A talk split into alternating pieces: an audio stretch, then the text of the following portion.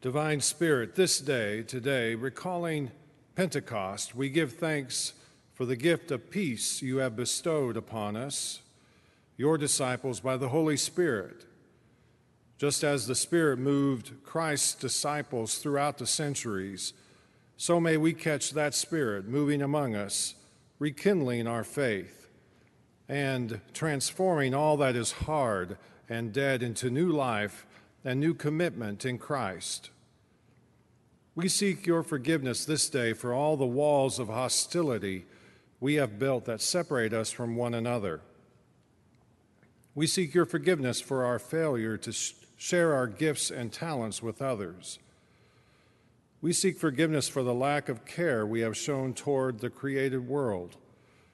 Even as we seek forgiveness, we are empowered to move ahead in confidence and hope because of the assurance that we have already been forgiven and accepted by your gift of grace, accepted by you. And so, O oh God, today we celebrate your gift that unites your people everywhere, people of every shade and of every nation. We celebrate the peace of Christ that ties us together, enabling us to be agents of reconciliation in this church and in the world. We celebrate the spirit that moves us to nurture one another, to challenge one another, to celebrate one another, to celebrate with one another. We celebrate the gentle gusts of the winds of your spirit, breathing new life into old dusty dreams uh, and post pandemic vivid visions of hope. May the mighty wind of your spirit lift all of us to higher visions, to greater dreams, and to renewed strength to make those vivid visions and dusty dreams realize realities in this world. May we be opened today to the new creation you seek to bring about within and among us through Jesus Christ our Lord as we pray together the prayer that Jesus taught his disciples to pray. Our Father, who art in heaven, hallowed be thy name. Thy kingdom come, thy will be done on earth as it is in heaven. Give us this day our daily bread, and forgive us our trespasses, as we forgive those who trespass against us. Lead us not into temptation, but deliver us from evil. For thine is the kingdom, and the power, and the glory forever. Amen.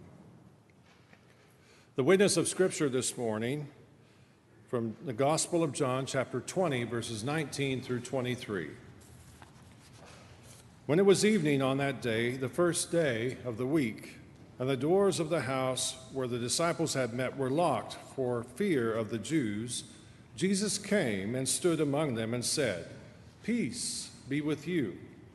After he had said this, he showed them his hands and his side. Then the disciples rejoiced when they saw the Lord.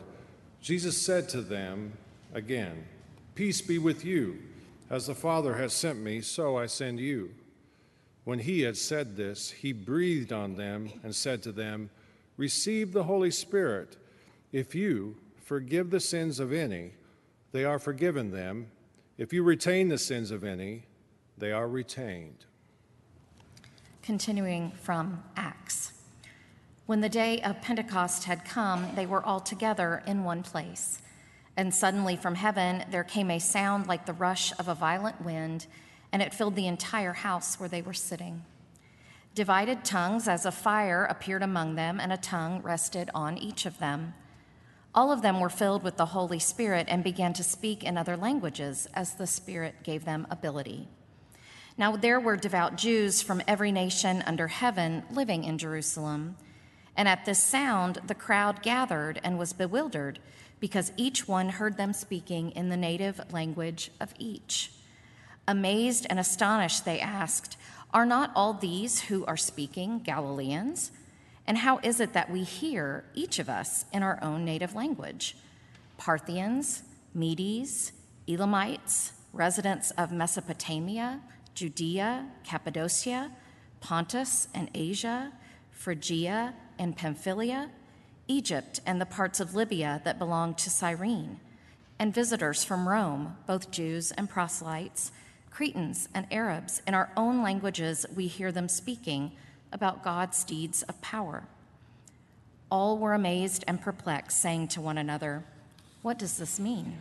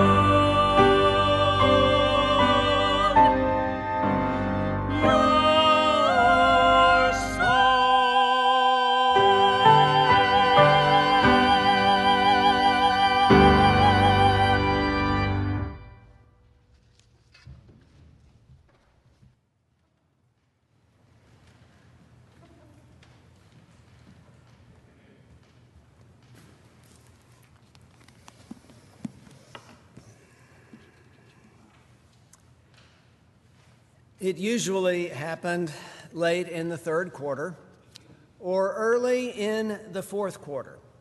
of the high school football game. Our team was not very good. And we were far enough behind that the outcome of the game was not in doubt. Many of our fans, dispirited by the team's performance, had long lost interest in the game, and some had even headed for the exits. It was about then that the opposing team band struck up the cheer. We've got spirit, yes, we do. We've got spirit, how about you? Thankfully, with something else to focus on, we garnered our collective voices and responded in kind. We've got spirit, yes, we do. We've got spirit, how about you? At that point, the band and the fans on the opposite side of the field would respond a little louder. And we tried our best to amplify our voices in return. This continued with several more vocal volleys lobbed across the football field until finally the opposing team band declared themselves the winner of this spirit contest by chanting, We've got more, we've got more.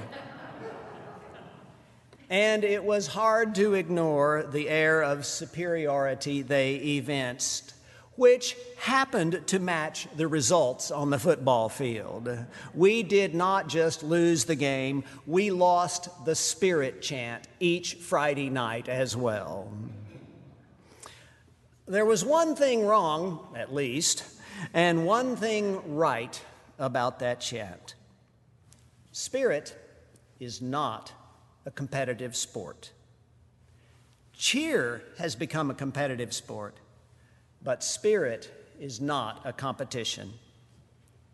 A quick read of Paul's letter to the Corinthian church reminds us that when some people claim to be more spirited than others, problems start happening in the church. People start claiming to be superior, more faithful. Paul said, Spirit is not a competition. And when people make it competitive, then problems arise for the church because the definition of what constitutes spirit or spirited is narrowed. However, the spirit chant did get one thing right. It was the use of the plural pronoun we.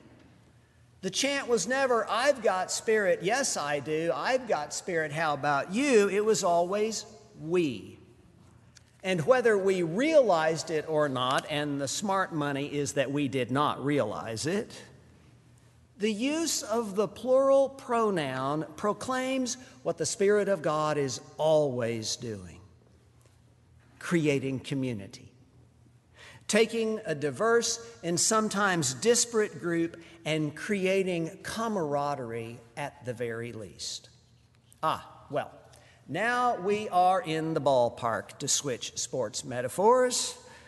We are in the spirit of the day, since today is Pentecost which, whether we read from Acts or John, and we did both today, are stories about community being restored and renewed and rejuvenated. Pentecost is not about uniformity or conformity or even unity. But it is a day celebrating the essential recreation of community. Both Acts and John, different as these accounts are, testify to the presence of God's Spirit invigorating community. Now, the more familiar story of Pentecost is associated with Acts chapter 2, this rather loud and boisterous event occurring in Jerusalem. We remember that the celebration of Pentecost, often called the birthday of the church, is tied to the Jewish agricultural festival called the Feast of Weeks, which occurred on the 50th day after Passover, hence Penta, 50, Pentecost. Eventually, the celebration also commemorated the giving of the commandments to Moses on Sinai. It's a big day, it's a good party. And as Luke tells the story, about 120 have gathered for the celebration, not counting all those who are spilling out onto the street. Luke does his best to describe the indescribable.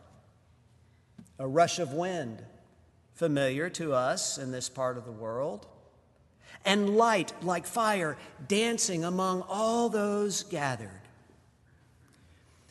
It's always risky to use a metaphor because people are tempted to fabricate an idol from the metaphor. So Luke doesn't linger long with the metaphor.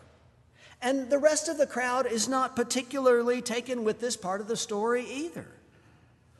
What does enchant not only Luke, but the rest of the crowd is that despite all their differences, these people gathered from various parts of the world who do not share the same first language are able to understand each other. That is what gets their attention. And it gets our attention as well. Those gathered whose common ground is rather limited, find a connection with each other thanks to the Spirit of God. There's chanting going on about the Spirit, but it is not a competition. Instead, as Peter would soon preach to the crowd, the Spirit of God, once associated with individual prophets or kings, was now much more egalitarian and community minded. Sons and daughters, young and old, slaves and free, men and women. Peter is saying the Spirit does not erase difference, instead, the Spirit creates community. The less familiar story of Pentecost comes from John chapter 20. It too is in Jerusalem in an upper room, but it is on the night of Jesus' resurrection. We do not know which of the disciples are there, but we do know Thomas is not there. Those that were in that upper room are huddled behind locked doors because they've heard that Jesus is on the loose as are the Roman soldiers, and so they fear for their lives. Again, with language that proclaims more than it describes, Jesus is with them. And considering all he could have said to them, like, Why did you deny me? Or why did you abandon me? Or why are you hiding? Says instead the one sentence that creates community Peace be with you. He says it, and then he shows them his wounds, which, as we know, is a critical part of the peace process. Not all, but a majority of our legislators recently passed a law that narrows the teaching of the horrific history and pain of race in our culture and in our state. No, no, no, no, no, no. You have to deal with the wounds. There's no way to move toward peace, to move toward community, until you deal with the wounds. Jesus showed them his wounds and he breathed on them. Not a gale to blow them away, but a gentle zephyr, a wind at their backs and in their lives. And he said it again Peace be with you, receive the Holy Spirit. He is reconstituting, reinvigorating, reforming the church, Christ's living, breathing, healing community. Sometimes the Pentecost Day story from Acts is interpreted as reversing the confusion of languages and the establishment of differences from the Genesis story of the Tower of Babel. But that's not what's happening here. Eric Barreto points out that there is not restoration of a common language. Instead, what we witness is the Holy Spirit validating differences and working through them, not erasing differences to create a forced unity or uniformity. In fact, the Holy Spirit moves in the opposite direction, inspiring all kinds of different people and creating a community without erasing the individuals or their history. As for John's Pentecost like story, those dispersed disciples become the community called church, worshiping, praying, seeking to learn and to do God's will by going out and serving other people who may not look like them, but who are in need. Because even with our differences, we are still a human community, a community who, for all our characteristic differences, shares a common heritage of those born in love and born into a world that needs the breath of God's love blown across it. Why? Because the hot winds of violence and hatred and fear and bigotry are scorching this world that God so loves. Peace be with you. Receive the Holy Spirit. It's about community. Now, ironic as this is, Pentecost and the pandemic are having a revealing conversation. Historian Kristen Girton points out that the ability to lift oneself up by one's own bootstraps has long been celebrated in the United States. The admiration of self reliance derives from 17th century English philosopher John Locke, who argues that individuals are fully accountable for themselves because they alone own their bodies, a kind of self ownership. Locke's theory and philosophy informed our nation's founders, Jefferson's Declaration of Independence, for example. And it continues to shape how individuals perceive themselves as having the right to choose and act freely and independently, motivated solely by personal and self focused intentions. And this perspective has now devolved into personal liberty becoming idolatrous, an idol that has been on full and unabashed display over this past year. Locke's ideas were not unanimously embraced. There were those who asserted not autonomous selves, but interconnected selves. Girton points out COVID 19 has forced individuals to reckon with the fragility of their self ownership.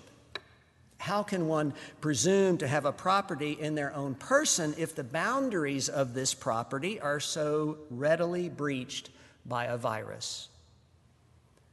The pandemic has obliged individuals to recognize how profoundly connected we are to others.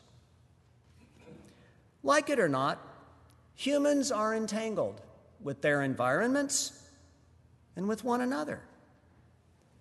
As American poet Gwendolyn Brooks writes, we are each other's harvests, we are each other's business, we are each other's magnitude and bond.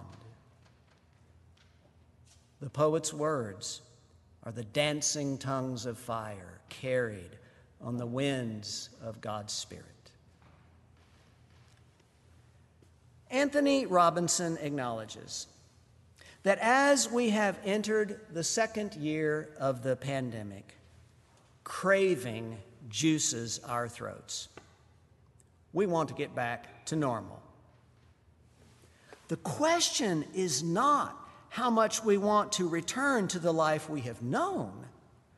The question is are we trying to get through this pandemic with a vaccine without truly exploring our soul? That does tend to be our modern MO. We prefer a technical fix, give me a pill or a shot, but avoid the harder adaptive work, the change of hearts and minds. Have we changed? Have we come to our senses? In life, we don't simply move from an ending to a beginning. There is always an in between, messy, disorienting, confusing middle. You don't go from walking through the Red Sea directly into the promised land, there is a stretch in the wilderness.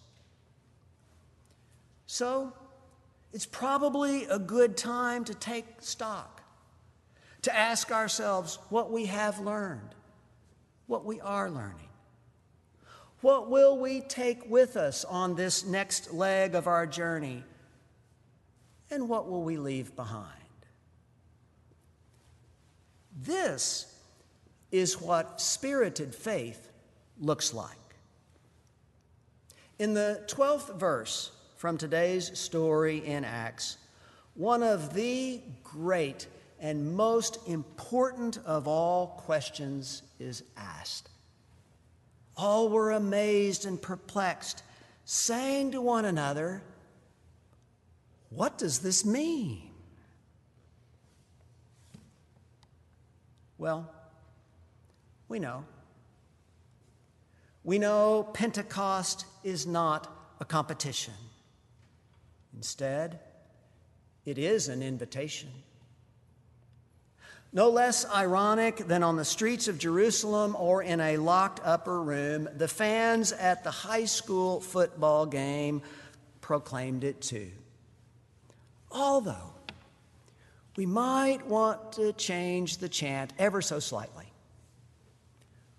We've got spirit, yes, we do. We've got spirit. God, thank you. Or, We've got spirit. Yes, we do. Or, we've got spirit. Yes, we do. We've got spirit. And so do you. Whatever the chant, the good news, thanks be to God, is we've all got spirit.